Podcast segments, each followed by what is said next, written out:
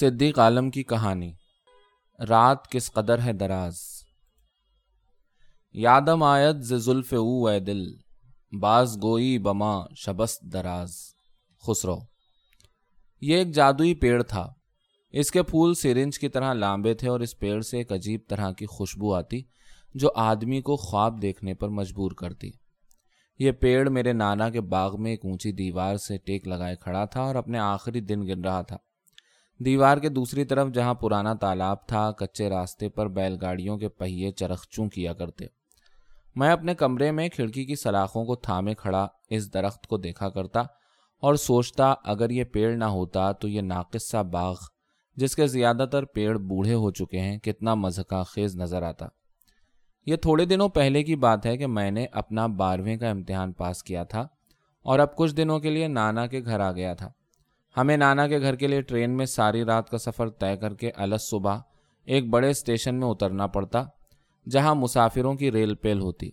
وہاں ہمیں لینے کے لیے ایک چھوٹی ٹرین آتی جو بجلی اور ڈیزل کے اس دور میں بھی اسٹیم کی طاقت سے چلا کرتی۔ اس ٹرین کے راستے میں ندیاں، نالے اور ہرے بھرے کھیت بکھرے پڑے تھے، جن پر لوہے کی پٹریاں بل کھاتی ہوئی افق تک چلی گئی تھیں۔ ٹرین کے اندر لکڑی کے بینچ پر بیٹھے بیٹھے کھڑکیوں سے باہر نیلے پہاڑوں کی طرف تاکتے ہوئے، اکثر ہمیں لگتا جیسے یہ ٹرین ہوا کے دوش پر سوار ہو۔ یہ ٹرین گھونگے کی رفتار سے چلتی ہوئی کئی گھنٹے بعد، زیادہ تر غروب آفتاب سے تھوڑی دیر قبل، ہمیں نانا کے قصبے کے اجاڑ سے اسٹیشن میں اس کے سنسان پلیٹ فارم پر چھوڑ جاتی اس پلیٹ فارم پر مسافروں کے لیے کوئی سائبان نہ تھا۔ صرف انگریزوں کے زمانے کی ایک بیرک نما عمارت تھی جس کے اندر اسٹیشن ماسٹر کا دفتر تھا۔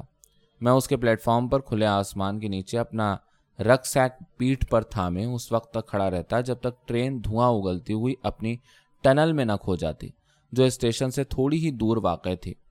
رک سیک پیٹ پر سنبھالے میں جب اس کا مصروف اسٹیشن سے باہر آتا تو سوچتا، یہ سفر اتنا برا تو نہیں۔ اور پھر نانا کے باغ میں کتنے انواع و اقسام کے پیڑ پودے بکھرے پڑے ہیں، جن کے الگ الگ چہرے ہیں۔ الگ الگ تاریخیں ہیں۔ گرچہ حال کے برسوں میں ان میں سے کچھ پرانے پیڑ جنہیں اندر سے دیمک نے کھوکھلا کر ڈالا تھا، کاٹ ڈالے گئے ہیں۔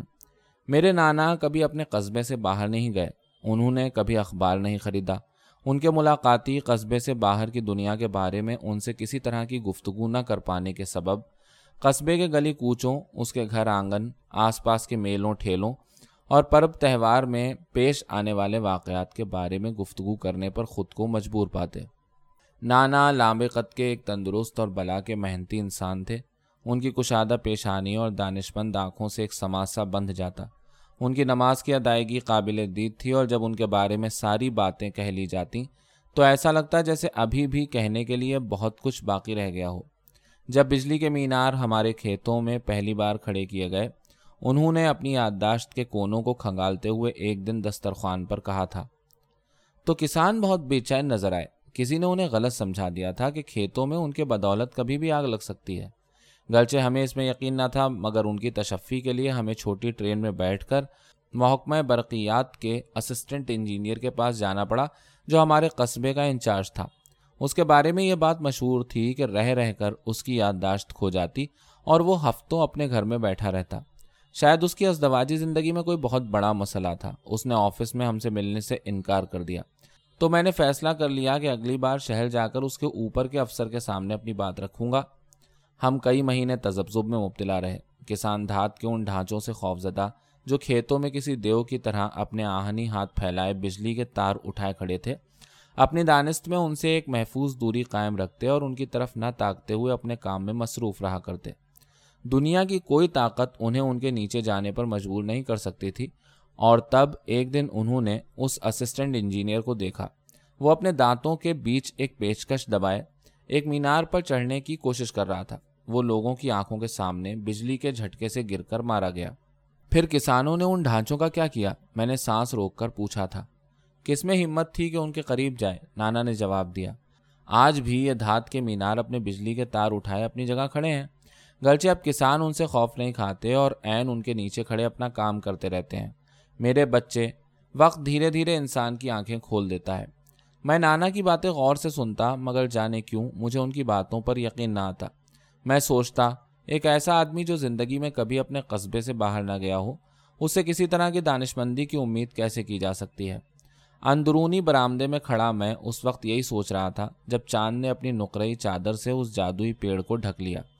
اسے جادوئی پیڑ اس لیے کہا جاتا کیونکہ اس پر جگنو کثیر تعداد میں اترا کرتے اور اس کے سیرنج نما پھولوں کا رس پینے کے لیے مڑی ہوئی چونچ والی ارغوانی رنگ کی چڑیاں آتی نانا انہیں گلدم کے نام سے پکارتے انہوں نے مجھے بتایا کہ ان چڑیوں کا تعلق شکر خورے کی نسل سے تھا۔ ان میں سے کبھی کبھی کوئی چڑیا کوئی پتلی سی ٹہنی کو اپنی چونچ سے تھام کر دیر تک ہوا میں جھولتی رہتی۔ میاں کچھ سوچت ہیں، مجھے ایک نحیف آواز سنائی دی۔ اور میں نے دیکھا برامدے کے بینچ پر نانا کے کوچوان بیٹھے تھے۔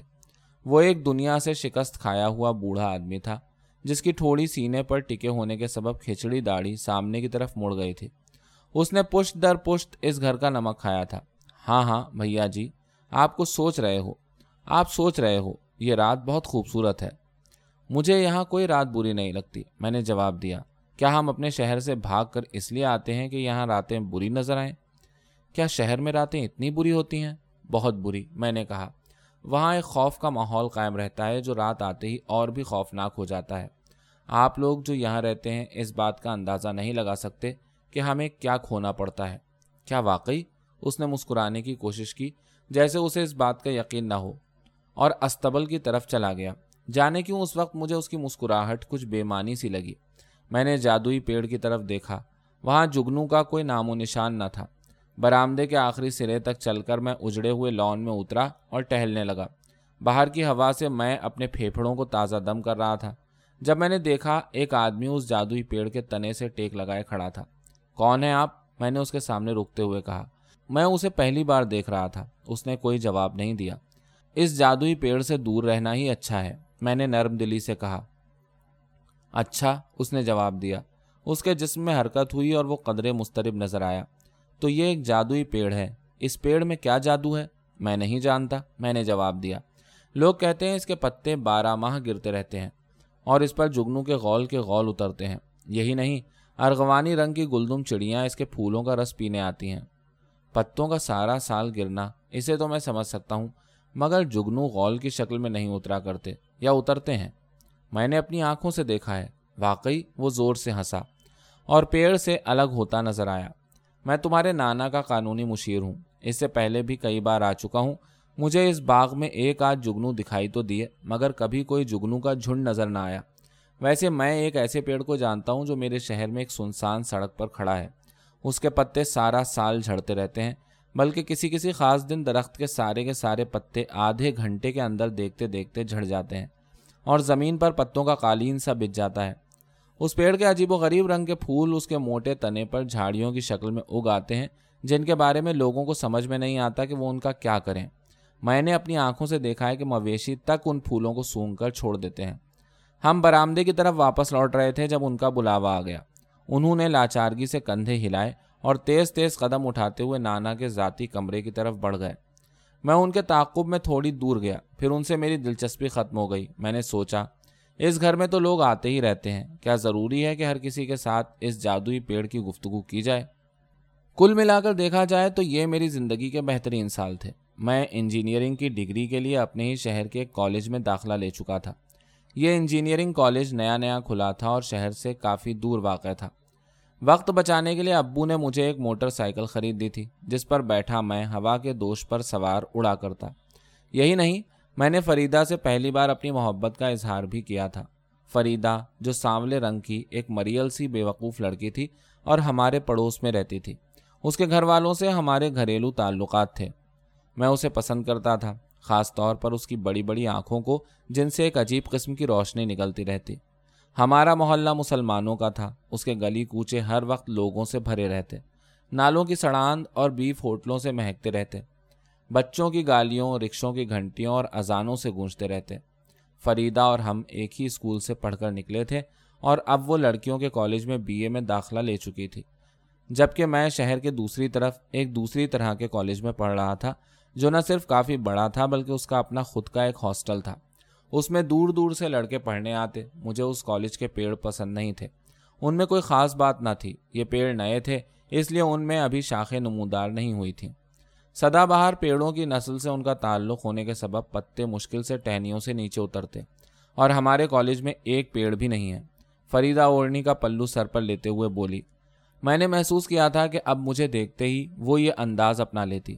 پرانے دروازوں دریچوں والا ایک ماچس کا ڈبہ جس کے کمرے بریانی سے مہکتے رہتے ہیں۔ مجھے پتا تھا وہ جس کالج میں پڑھا کرتی تھی وہ ایک مسلم ادارہ تھا، جہاں ہر دوسرے تیسرے دن شادی یا ولیمہ یا عقیقہ یا سنت یا میلاد یا مشاعرہ یا سالگرہ یا مذہبی اجتماع ہو جایا کرتا۔ اس کے مقابلے میں ہمارا کالج صاف ستھرا تھا، شہر سے دور جہاں ان چیزوں کی اجازت نہ تھی۔ گرچہ مجھے اس کے پیڑ پسند نہ تھے، ایسے درختوں کے مقابلے میں جو ہمیں ناپسند ہوں، درختوں کا نہ ہونا زیادہ اچھا ہے۔ میں اس کا دل رکھنے کے لیے کہتا اور اس کے چہرے کی طرف تاکتے ہوئے حیرانی سے سوچتا، میری محبت کے اظہار کے بعد بھی وہ بدل کیوں نہیں گئی تھی؟ وہ کیوں وہی بے وقوف، مریل سانولے رنگ کی، بے باک مگر روشن آنکھوں والی فریدہ تھی، جن پر میں مر مٹا تھا۔ مجھے سنجیدگی سے اسے احساس دلانا ہوگا کہ میری محبت سچی ہے، کہ یہ زندگی اور موت کا معاملہ ہے اور اسے اس کے حسب حال بدل جانا چاہیے۔ مگر فریدہ دن بدن اور بھی بے وقوف اور بھی مریل ہوتی جا رہی تھی اور اس کی مناسبت سے اس کی آنکھیں اور بھی روشن ہوتی جا رہی تھیں اس کے باپ کی دوا کی ایک بہت چھوٹی سی دکان تھی جہاں بیٹھا وہ مکھیاں مارا کرتا۔ وہ اپنے ڈھیر سارے بھائی بہنوں میں سب سے بڑی تھی اور اکثر وہ اپنی دونوں روشن آنکھوں کو بند کر کے مجھ سے سوال کیا کرتی۔ تم صرف دو بھائی بہن کیوں ہو؟ تم نے پوچھتے وقت آنکھیں کیوں بند کر لی ہیں؟ کہاں؟ وہ آنکھیں کھول دیتی۔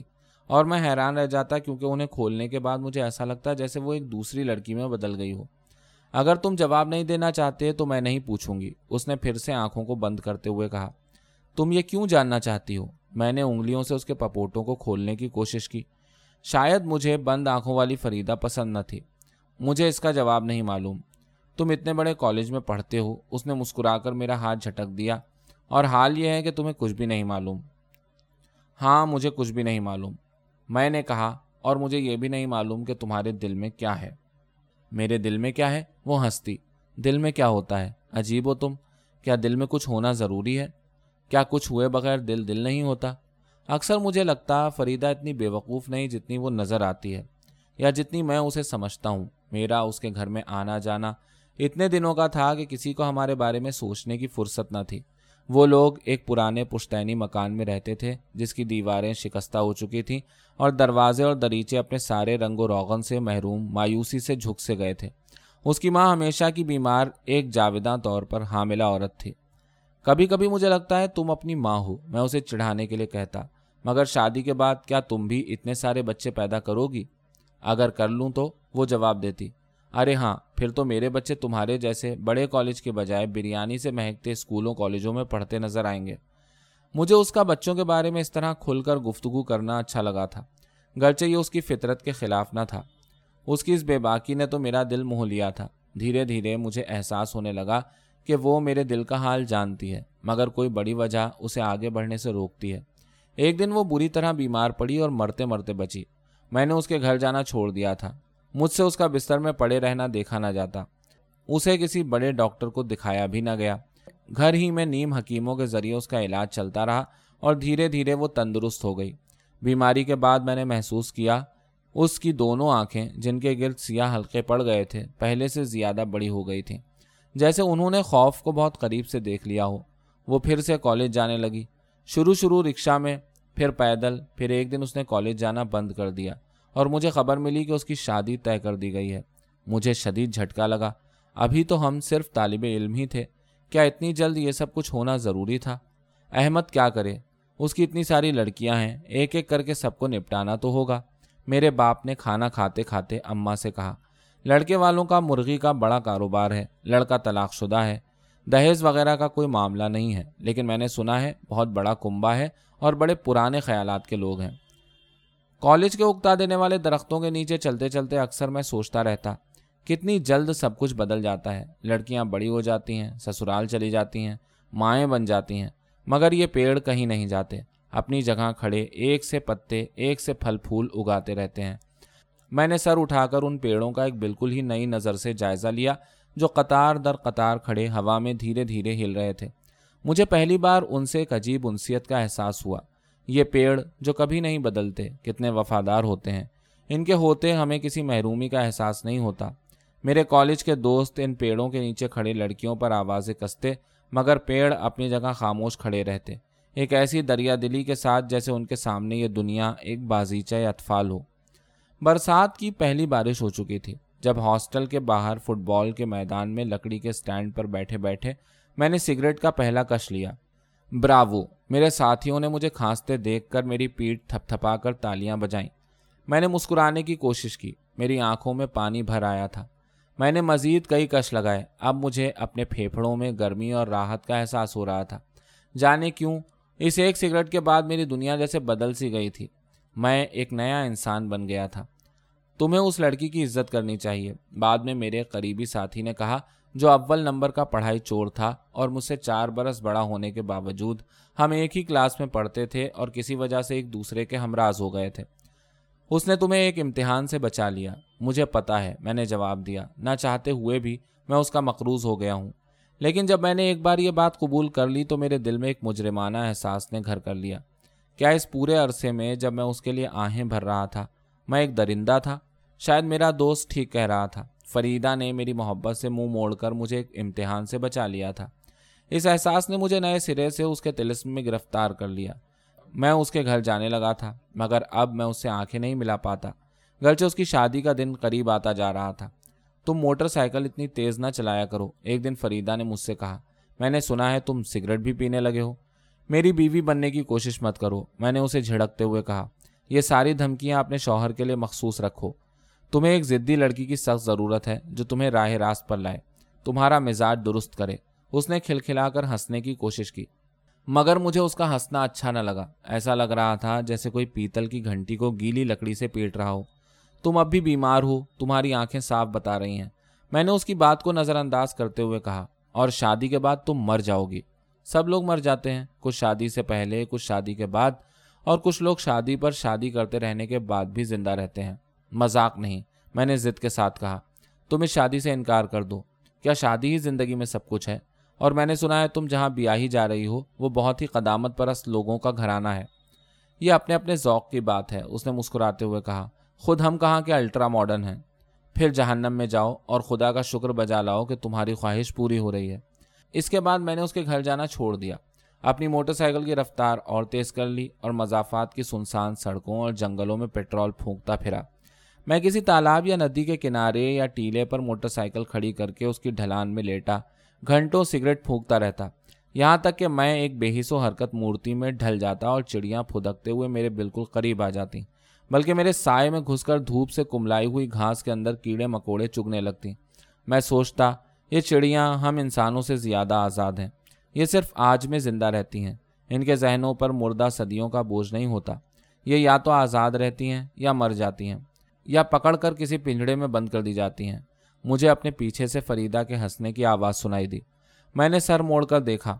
دور تک کھیت، راستے اور میدان اور ان پر اگے ہوئے پیڑ، پودوں اور جھاڑیوں کے علاوہ کہیں پر کچھ بھی نہ تھا۔ نہ کہیں آدم، نہ آدم زاد میں نے نیم جلے سگریٹ کو ہوٹوں کے بیچ دبا کر موٹر سائیکل اسٹارٹ کی اور اڑتے ہوئے بادلوں کی دھند میں سما گیا۔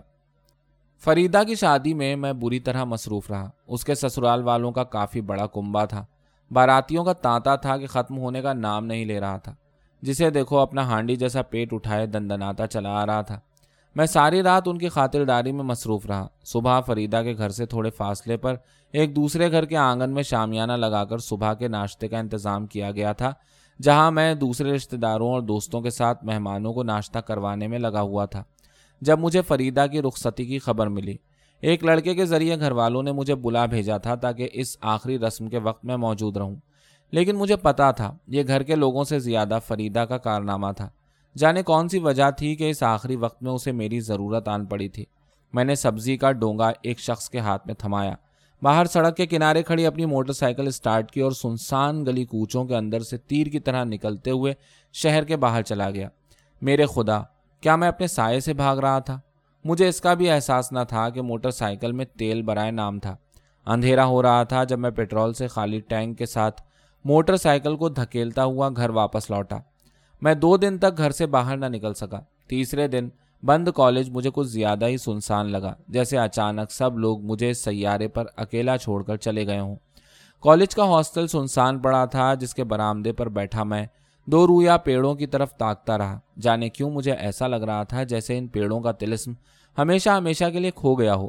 نہیں، تم میری محرومی کا ازالہ نہیں کر سکتے۔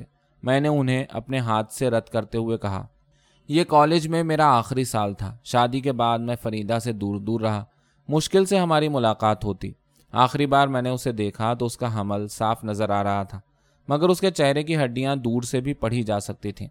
تم کھانا پینا ٹھیک سے نہیں کرتی۔ میں نے سنا ہے، تمہارے میاں کا مرغی کا کاروبار ہے۔ اچھا خاصا پیسہ ہے تم لوگوں کا۔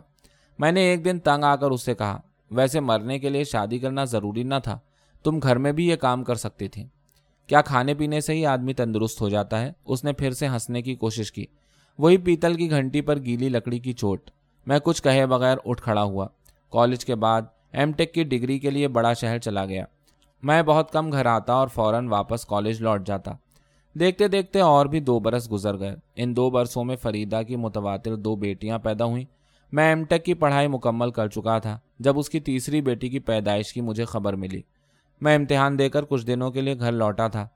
جب مجھے یہ خبر ملی تھی، شاید اس کے سسرال والوں سے تعلقات اچھے نہیں جا رہے تھے۔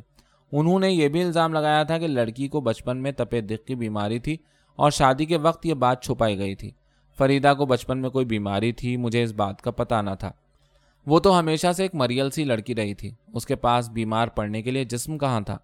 جب تعلقات بگڑتے ہیں تو سارے گڑے مردے نکل آتے ہیں۔ ابا نے مجھے بتایا، ساری کمزوریاں اور برائیاں لڑکیوں کی ہوتی ہیں اور لڑکے وہ تو سارے کے سارے دودھ کے دھلے ہوتے ہیں۔ فریدہ بھی تو کم نہیں، میری ماں نے پان چباتے چباتے کہا، ٹھیک سے کھانا پینا کرے، تندرست رہے۔ جب دیکھو باپ کے گھر آ کر پڑی رہتی ہے۔ تین تین لڑکیاں بیچارے اس کے سسرال والے کب تک برداشت کریں؟ کیا یہ اس کے ہاتھ میں ہے؟ مجھے اپنی ماں پر غصہ آ گیا اور میں موٹر سائیکل نکال کر جو اب زیادہ تر بیکار پڑی رہتی، اس کے چکوں میں ہوا بھروا کر ٹینک فل کیا اور فریدہ کے سسرال کی طرف چل پڑا۔ یہ شہر کے کیل خانے والا علاقہ تھا، جدھر سے ٹرین کی پٹری گزرتی تھی۔ اس کے دوسری طرف ناہموار ڈھلانوں پر قبائلیوں کے گاؤں آباد تھے۔ وہاں گنے کے کھیت تھے اور گندے نالوں کے کنارے سور لوٹا کرتے۔ ایک چھوٹا سا کھپڑیل کے چھپر والا چرچ بھی تھا جو اپنی کنکریٹ کی سلیب اٹھائے کھڑا تھا۔ میں موٹر سائیکل کا انجن بند کر رہا تھا جب مجھے چرچ کی گھنٹی کی دھیمی آواز سنائی دی، جو انجن کے بند ہوتے ہی فوراً تھم گئی۔ مگر یہ میرا وہم بھی ہو سکتا تھا۔ ان لوگوں کا گھر ایک منزلہ تھا، سامنے ایک بڑا سا آنگن تھا جو بیکار پڑا تھا۔ اس آنگن میں کسی پیڑ پودے کا نام و نشان نہ تھا۔ میرا دل دھک سے رہ گیا۔ فریدہ نے مجھے اندر بلا لیا۔ یہ عجیب گھر تھا۔ جدھر بھی دیکھو سرخ پکوں کے تنگ برامدے ان پر کھلتے بے رنگ دروازے، جگہ جگہ پیڑھے چلمچیاں، المونیم کے بدھنے، چارپائیاں مونڈے دروازوں پر پردے پڑے پڑے گلیز ہو رہے تھے۔ شاید گھر کے افراد انہیں تولیہ کے طور پر بھی استعمال کرتے ہوں۔ کئی ستونوں سے بکریاں بندھی تھیں اور اپنی بھناڑی اور پیشاب سے اندر کے پختہ سہن کو گیلی کر رہی تھیں۔ اس گھر کے اندر پہنچ کر مجھے پہلی بار احساس ہوا کہ ناک بھی کتنی پریشان کن چیز ہے۔ فریدہ کو دیکھ کر میں حیران رہ گیا۔ فریدہ کے اندر سے لڑکی پوری طرح غائب ہو چکی تھی۔ وہ ایک عورت میں بدل گئی تھی۔ اس کے بال بھی ہلکے ہو گئے تھے اور دونوں گال پچک جانے کے سبب دانت باہر نکل آئے تھے۔ تم ایک لڑکا پیدا کیوں نہیں کر دیتی؟ میں نے چھوٹتے ہی کہا، تمہارا اور کام کیا ہے؟ کوشش تو کر رہی ہوں۔ اس نے ہنسنے کی کوشش کی۔ لکڑی کچھ اور گیلی ہو گئی تھی۔ گھنٹی کی آواز بالکل دھیمی تھی۔ وہ تو صاف نظر آ رہا ہے۔ میں نے تپائی پر رکھے سموسوں اور جلیبیوں کی طرف تاکتے ہوئے کہا جنہیں میں نے چھوا تک نہ تھا۔ جلیبیوں پر شکل جم کر سفید ہو گئی تھی۔ نوزائیدہ بچی پلنگڑی پر ایک کنارے پڑی سو رہی تھی۔ دونوں بچیاں گھر میں ادھر ادھر ہوں گی۔ میری دوسری بچیوں کو دیکھو گے نہیں؟ فریدہ بولی، کچھ کھاتے کیوں نہیں؟ میں تمہاری بچیاں دیکھنے نہیں آیا ہوں۔ میں نے جواب دیا، میں اس کی طرف نہیں تاک رہا تھا اور میں کچھ کھانے بھی نہیں آیا ہوں۔ انجینئر ہو گئے ہو، اب دوسری دنیا ہو گئی ہے تمہاری۔ ہاں ہو گئی ہے۔ تم سے مطلب میں نے تل ملا کر اٹھتے ہوئے کہا اور تم جلد سے جلد ایک لڑکا پیدا کر دو، ورنہ بیٹی جنتے جنتے مر جاؤ گی۔ کیا بیٹی بن کر پیدا ہونے کے بعد مرنا کوئی معنی رکھتا ہے؟ مجھے اپنے پیچھے سے اس کی آواز سنائی دی اور میرے پیروں پر جیسے زنجیر سی پڑ گئی۔ میں نے مڑ کر دیکھا، زندگی میں پہلی بار اس کی آنکھوں میں آنسو کی لکیریں بن رہی تھیں۔ میں بھاگتا ہوا اپنی موٹر سائیکل تک پہنچا اور پھر وہی کھیت، جنگل، میدان، بادل، چڑیاں۔ میں ایک گھاس سے ڈھکے میدان میں ایک پیڑ کے سائے میں پیٹ کے بل لیٹا اپنے آنسوؤں کو روکنے کی کوشش کر رہا تھا۔ میں بار بار اپنی مٹھیاں بھینچ لیتا۔ میرا جی چاہتا میں موٹر سائیکل چلاتا ہوا خدا تک چلا جاؤں اور خزاں کا موسم شروع ہو چکا تھا۔ میرے چاروں طرف سوکھے پتے اڑ رہے تھے۔ ہوا جیسے مجھ سے سرگوشی میں کچھ کہنا چاہ رہی تھی، مگر مجھے کسی سے کیا لینا۔ میں اسی شام واپس بڑا شہر لوٹ گیا۔ اس کی چوتھی لڑکی کی ولادت کی مجھے اطلاع ملی تو میں ایک انفارمیشن ٹیکنالوجی فرم میں ملازمت لے چکا تھا۔ اور اس کام نے میری ساری توجہ اپنی طرف مرکوز کر لی تھی۔ میں نے سر جھٹک کر اس واقعے کو اپنے ذہن سے دور کر دیا۔ حق بحقدار رسید۔ اب کبھی کبھار ہی میں اپنے شہر جاتا اور جاتا بھی تو ایک دو دن کے لیے۔ اور زیادہ تر گھر میں پڑے پڑے انگریزی ناول پڑھنے میں وقت گزار دیتا، جنہیں اسی مقصد سے میں اپنے ساتھ لایا کرتا۔ پھر رقص ایک پیٹ پر لاد کر سیدھے اسٹیشن کی راہ لیتا۔ وقت گزرتا رہا، میری چھوٹی بہن کی شادی طے ہو گئی۔ شادی کی بھیڑ بھاڑ میں میں نے فریدہ کو اپنی چاروں بیٹیوں کے ساتھ دیکھا۔ اسے ہلکا ہلکا بخار تھا، آنکھیں زرد ہو رہی تھیں، اس کے کچھ اور بال جھڑ گئے تھے۔ شادی کے دوران ہم میں بہت کم باتیں ہوئیں۔ میری بہن کی رخصت کا تیسرا دن تھا۔ اسے ولیمے کے فوراً بعد اپنے شوہر کے ساتھ جدہ کے لیے روانہ ہونا تھا، جہاں وہ ڈاکٹر تھا۔ ہم تقریباً آدھی رات کو اسٹیشن پر انہیں چھوڑ کر واپس لوٹے۔ گھر میں بالکل سناٹا تھا۔ سب اپنے اپنے کمرے میں بستر پر گرتے ہی گہری نیند سو گئے تھے۔ صرف میری آنکھوں میں نیند کا کوسوں دور تک پتا نہ تھا۔ آخر کار میں بستر سے نکل آیا اور باقی رات میں نے گھر کے سونے آنگن میں ٹہلتے ہوئے گزار دی۔ صبح سورج نمودار ہو چکا تھا اور شاخوں کے اندر چڑیاں چہچہانے لگی تھیں جب مجھے گہری نیند نے آ دبوچا دوپہر کا کھانا کھانے کے بعد میں نے اپنی موٹر سائیکل اسٹارٹ کی اور اپنے پرانے کالج کی طرف چل پڑا۔ سورج بادلوں کے سبب آسمان میں دھندلا نظر آ رہا تھا۔ میں نے دیکھا کالج کے آس پاس کے سارے کھیت غائب ہو گئے تھے۔ ان میں انسانی آبادی بس گئی تھی۔ دکانیں اور ہوٹل کھل گئے تھے۔ کالج کے میدان کے کچھ پیڑوں میں شاخیں بھی نظر آنے لگی تھیں۔ اس کے برآمدے اور لان میں نظر آنے والے سارے چہرے میرے لیے اجنبی تھے۔ میں نے اپنے ٹیچروں کا سامنا نہیں کیا۔ میں گھر لوٹا تو رات کے کھانے کا وقت ہو چکا تھا۔ فریدہ پھر سے بیمار ہے۔ میری ماں نے کھانا میز پر لگاتے ہوئے کہا، یہ لڑکی مر جائے گی۔ اب تو اس کے سسرال والے بھی اسے لینے نہیں آتے میں نے چپ چاپ اپنے لک میں زہر مار کی اور اپنے کمرے میں چلا گیا۔ میں رات بھر بستر پر کروٹ بدلتا رہا اور دوسرے دن صبح صبح فریدہ کے گھر جا دھمکا۔ فریدہ ایک تختہ پوش پر پڑی، بخار سے پھونک رہی تھی۔ اس کی چوتھی بچی اس سے تھوڑے فاصلے پر ایک چھوٹی چارپائی پر دھوپ کے ٹکڑے کے اندر پڑی، ہاتھ پیر پھینک رہی تھی۔ اپنی بچیوں سے نہیں کہو گی کہ تمہارے ماما آئے ہیں۔ میں نے اس کی چوتھی بچی کو اپنی شہادت کی انگلی دیتے ہوئے کہا، جسے اس نے فوراً اپنی منہنی انگلیوں سے تھام کر چوسنا شروع کر دیا۔ کیا واقعی تم ان کے ماما ہو؟ فریدہ نے شوخی کے ساتھ کہا۔ وہ اپنی آواز کی نقاہت کو دبانے کی کوشش کر رہی تھی۔ دیکھو فریدہ، میں نے اس کا داہنا ہاتھ جو بالکل ہڈی ہو رہا تھا اور کافی گرم تھا، اپنے ہاتھ میں لیتے ہوئے کہا، اب لائگیشن کروا لو۔ بہت درد ہوتا ہے تمہیں؟ اس نے اپنی آنکھوں کے حلقوں کے اندر سے میری طرف تاکتے ہوئے کہا، نہیں، مجھے بہت خوشی ہوتی ہے۔ یہ جو تم قسطوں میں مر رہی ہو، اس سے میں خوش ہوں۔ میں نے ہاتھ چھڑاتے ہوئے کہا، کیا اتنی ساری بچیوں سے تمہارے شوہر کا جی نہیں بھرتا؟ وہ تھوڑی دیر خاموش رہی، پھر اس نے میری طرف دیکھے بغیر کہا، تم شادی کیوں نہیں کر لیتے؟ اب تو ماشاء اللہ اچھی نوکری بھی ہے تمہاری۔ میں تم سے تھک گیا ہوں، میں نے تل ملاتے ہوئے کہا۔ میں تمہیں بچپن سے جانتا ہوں، بالکل ہی احمق، ضدی اور بےحس لڑکی ہو۔ میں تمہارے شوہر سے بات کروں گا۔ خدا کے لیے نہیں، اس نے میرا ہاتھ تھام لیا۔ مجھے پتا ہے تم کس طرح کے لڑکے ہو۔ تم کچھ بھی کر گزرو گے۔ اطمینان رکھو، اب کہ ضرور لڑکا ہوگا اور سارا معاملہ ٹھیک ہو جائے گا۔ کیا مطلب؟ کیا اب بھی تمہارا زچگی کا ارادہ ہے؟ میں نے چونکتے ہوئے کہا، کیا تم کبھی آئینہ نہیں دیکھتی؟ تمہارے پاس ہڈیوں کے علاوہ اور کیا بچا ہے فریدا خدا سے دعا مانگو، گرچہ مجھے ڈر ہے تم خدا میں بہت زیادہ یقین نہیں رکھتے، اس نے کہا، میرا دل کہہ رہا ہے، اس بار ضرور لڑکا ہوگا۔ میرے سسرال میں پچھلے بیس برس سے کوئی لڑکا نہیں پیدا ہوا۔ فریدا میں اپنے الفاظ چبا رہا تھا۔ کاش میں تمہیں کسی طرح روک سکتا۔ میرے خدا، کیا اتنی بڑی دنیا میں ایسا کوئی نہیں جو تمہیں سمجھائے؟ تمہارے شوہر کو سمجھائے یہ کس دنیا میں جی رہے ہیں ہم لوگ؟ تم نے خدا کا نام لیا تو مجھے اچھا لگا، وہ مسکرائی۔ اب تو گھنٹی پر گیلی لکڑی کا پڑنا بھی بند ہو چکا تھا۔ یہ صرف ایک فجائیہ کلمہ ہے یا جو بھی سمجھو۔ میں نے جواب دیا، اور خدا میرا ذاتی معاملہ ہے۔ تم اس میں ٹانگ اڑانے والی کون ہوتی ہو؟ اور یہ لڑکا میرا ذاتی معاملہ ہے، وہ بولی۔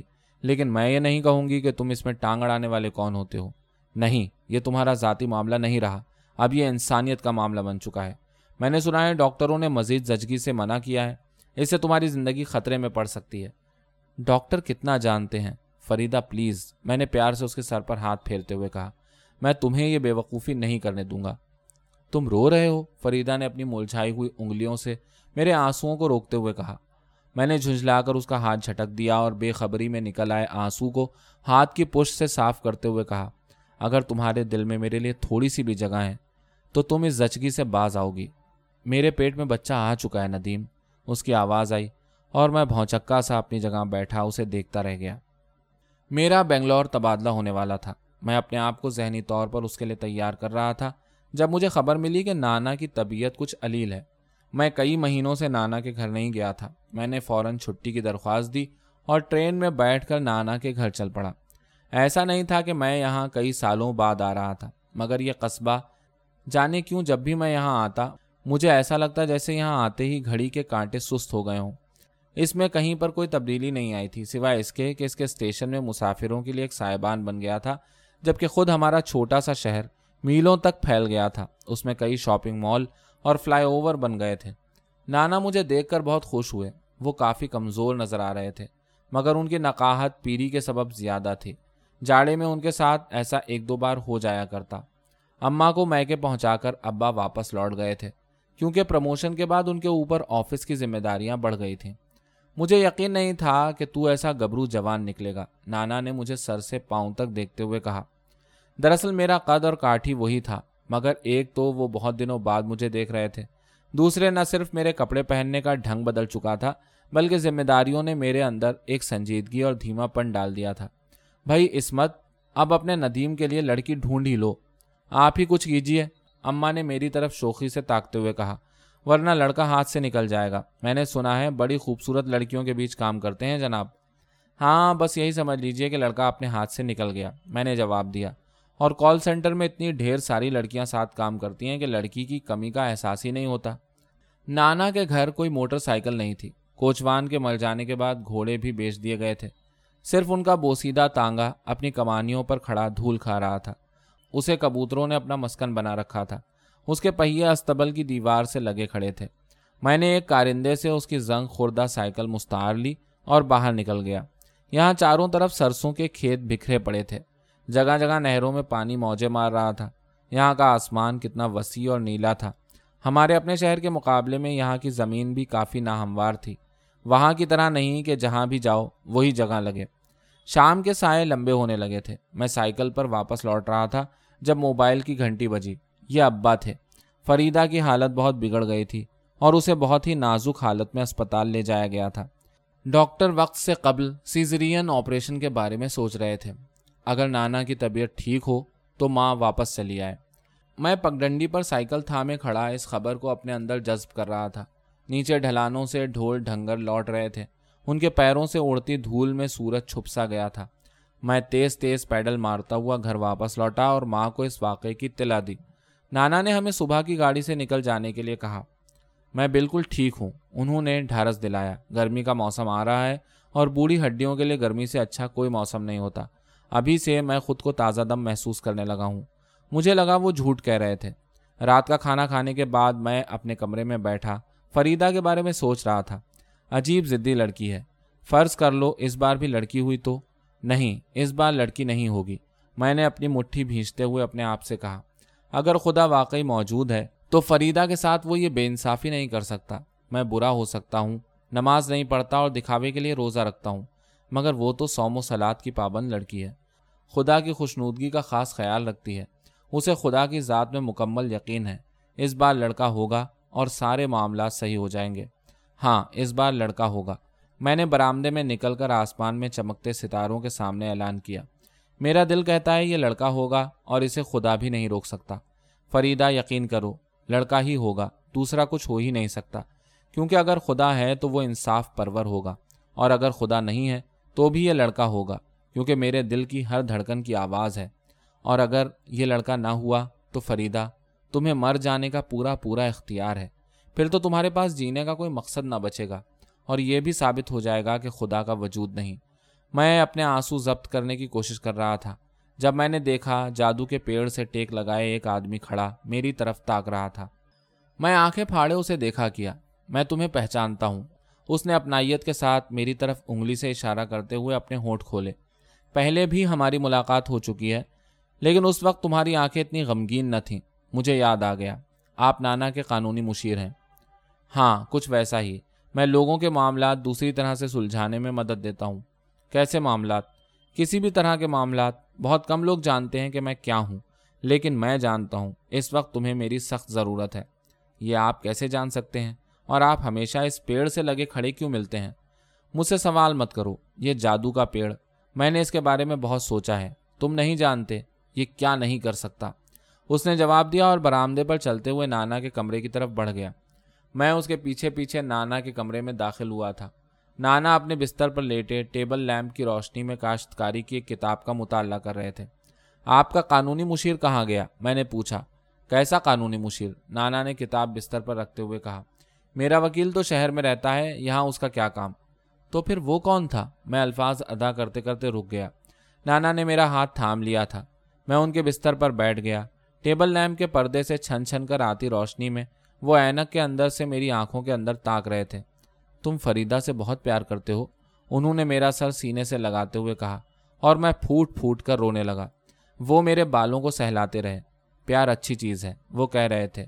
یہ ان سے پوچھو جنہوں نے پیار نہیں کیا یا جو پیار سے محروم رہے۔ مگر شاید انہیں بھی یہ علم نہ ہو کہ انہوں نے کیا کھویا ہے۔ میں نانا کے کمرے سے واپس لوٹ رہا تھا جب میں نے جادو کے پیڑ کو دیکھا۔ اس میں جگنو کے جھنڈ اتر رہے تھے۔ اور ایک عجیب طرح کی روشنی اس کی شاخوں اور ٹہنیوں سے مترشا ہو رہی تھی۔ ایسی روشنی جسے میں نے ہمیشہ فریدا کی آنکھوں سے نکلتے دیکھا تھا۔ ہاں میں نے جادو کے پیڑ پر ہاتھ رکھ کر آنکھیں بند کر لیں۔ میں اعتماد کے ساتھ کہہ سکتا ہوں، وہ لڑکا ہوگا۔ میری فریدا کو اس بار یقیناً لڑکا ہوگا۔ میں اپنی بند آنکھوں سے ابھی سے ایک صحت مند بچے کو اپنی روشن آنکھیں کھولتے دیکھ رہا تھا۔ میں گہری نیند میں تھا جب موبائل کی گھنٹی بجی۔ یہ ابا تھے۔ فریدا کے لڑکا ہوا تھا، مگر فریدا کی حالت اب بھی نازک تھی۔ وہ ابھی خطرے سے باہر نہیں کہی جا سکتی تھی۔ میں گہری نیند میں تھا جب موبائل کی گھنٹی بجی۔ یہ ابا تھے۔ ہم چھوٹی ٹرین میں سوار ہو رہے تھے، جب ہمیں فریدا کی موت کی اطلاع ملی۔ سورج سر پر آ چکا تھا جب ہم نے ٹرین بدلی اور سارا دن سفر کرتے رہے۔ رات کے گیارہ بجے ہمارے شہر کے اسٹیشن میں ابا ہمارے منتظر تھے۔ عصر کی نماز کے بعد فریدا دفنا دی گئی تھی۔ ماں بار بار میری آنکھوں کی طرف تاک رہی تھی۔ ہم اس رات کھانا کھائے بغیر بستروں میں چلے گئے۔ ساری رات میں کھلی آنکھوں سے چھت کی طرف تاکتا رہا۔ صبح کی اذان کے بعد اچانک میری آنکھ لگ گئی۔ میں بہت دیر سے سو کر اٹھا تھا۔ میں نے غسل کیا، کرتا پاجامہ پہنا اور ابا کو موٹر سائیکل پر بٹھا کر ابا اس کی سروس کروا چکے تھے۔ قبرستان کے لیے نکل پڑا، جو شہر کے آخری سرے پر واقع تھا۔ فریدا کی تازہ قبر شبنم سے گیلی ہو رہی تھی۔ اس کی مٹی پر چڑیوں کے پنجوں کے نشانات تھے۔ ہم دونوں نے فاتحہ پڑھا۔ پھر ابا دوسری قبروں کی طرف فاتحہ پڑھنے نکل گئے یا شاید انہوں نے جان بوجھ کر ایسا کیا تھا۔ میں اپنی جگہ کھڑا فریدا کی قبر کی طرف تاکتا رہا۔ اطمینان رکھو، مجھے فریدا کی آواز سنائی دے رہی تھی۔ آپ کے ضرور لڑکا ہوگا اور سارا معاملہ ٹھیک ہو جائے گا۔ میں نے آنسو گرائے، نہ آہیں بھری شاید برسوں سے میں فریدا کی اس موت کے لیے خود کو تیار کرتا آ رہا تھا۔ چلو، گھر چلتے ہیں۔ مجھے ابا کی تھکی تھکی سی آواز سنائی دی۔ میں نے لوٹتے وقت آخری بار فریدا کی قبر پر نظر ڈالی۔ مجھے ایسا لگا جیسے فریدا قبر کے اندر لیٹے لیٹے اپنی روشن آنکھوں سے میری طرف تاک رہی ہو۔ ابا کو گھر کے سامنے اتار کر میں شہر سے باہر چلا گیا اور سورج ڈوبنے تک موٹر سائیکل کو بے مقصد سا ویرانوں میں دوڑاتا پھرا۔ دوسرے دن میں فریدا کے سسرال گیا۔ وہی بنجر سا بغیر پیڑ پودوں والا کٹھور آنگن وہی دروازوں پر جھولتے غلیز پردے، گملے چلمچیاں، پیڑے، ستونوں سے بندھی بکریاں۔ گھر میں دوسرے دن چہاروم کی تیاری ہو رہی تھی۔ ہر طرف مہمان اور مفت خورے بھرے پڑے تھے۔ مرغی فروشوں کے چہروں پر غم کے بادل تو چھائے ہوئے تھے، مگر ان بادلوں کے پیچھے اولاد نرینا کی خوشی کا سورج بھی چمک رہا تھا۔ فریدا کا دو دن کا لڑکا اپنے بستر پر لیٹا ہوا تھا۔ میں اس کے سامنے بیٹھا، اس کے مالش کیے ہوئے بدن اور تیل سے چپچپائے ہوئے چہرے کی طرف تاکنے لگا، جس پر کالک کا ایک بڑا سا ٹیکا دمک رہا تھا۔ یہ چہرہ فریدا کا نہ تھا۔ مگر اس کی آنکھیں بالکل فریدا کی آنکھوں کی نقل تھیں۔ انہی کی طرح بڑی بڑی اور روشن۔ وہ سیدھے میری آنکھوں میں بے باکی سے تاک رہی تھیں۔ اس طرح میری طرف مت دیکھو۔ میں نے ان روشن آنکھوں سے کہا، تم ہمیشہ کی ایک ضدی اور احمق لڑکی ہو۔ لیکن میں نے کیا کہا تھا؟ سب معاملہ ٹھیک ہو جائے گا۔ فریدا اپنی روشن آنکھوں سے میری طرف تاکتے ہوئے بولی، میں جیت گئی نا؟ ہاں تم جیت گئی فریدا کیونکہ تم لڑکیاں ہارنا جانتی ہو۔ میں نے جھک کر بچے کی پیشانی کو چومتے ہوئے کہا، اور میں ہار گیا، کیونکہ ہم لڑکوں کو شکست کھانا نہیں آتا۔ جاڑے کا خاتمہ ہو چکا تھا۔ میں ٹرین کی کھڑکی کے سامنے بیٹھا، پیچھے کی طرف شتابی سے بھاگتے درختوں کی طرف تاک رہا تھا، جن کے پتوں کی سرخ اور زرد رنگت خزاں کی آمد کی اطلاع دے رہی تھی۔ جب میرے سامنے کی سیٹ پر بیٹھے طالب علم نے، جو بہت دیر سے میری طرف غور سے تاک رہا تھا، میری طرف جھک کر کہا، سر، آپ اتنے غمگین کیوں نظر آ رہے ہیں؟ کیا واقعی میں نے مسکرانے کی کوشش کی، کیا اس دنیا میں غمگین ہونے کے لائق کچھ ہے؟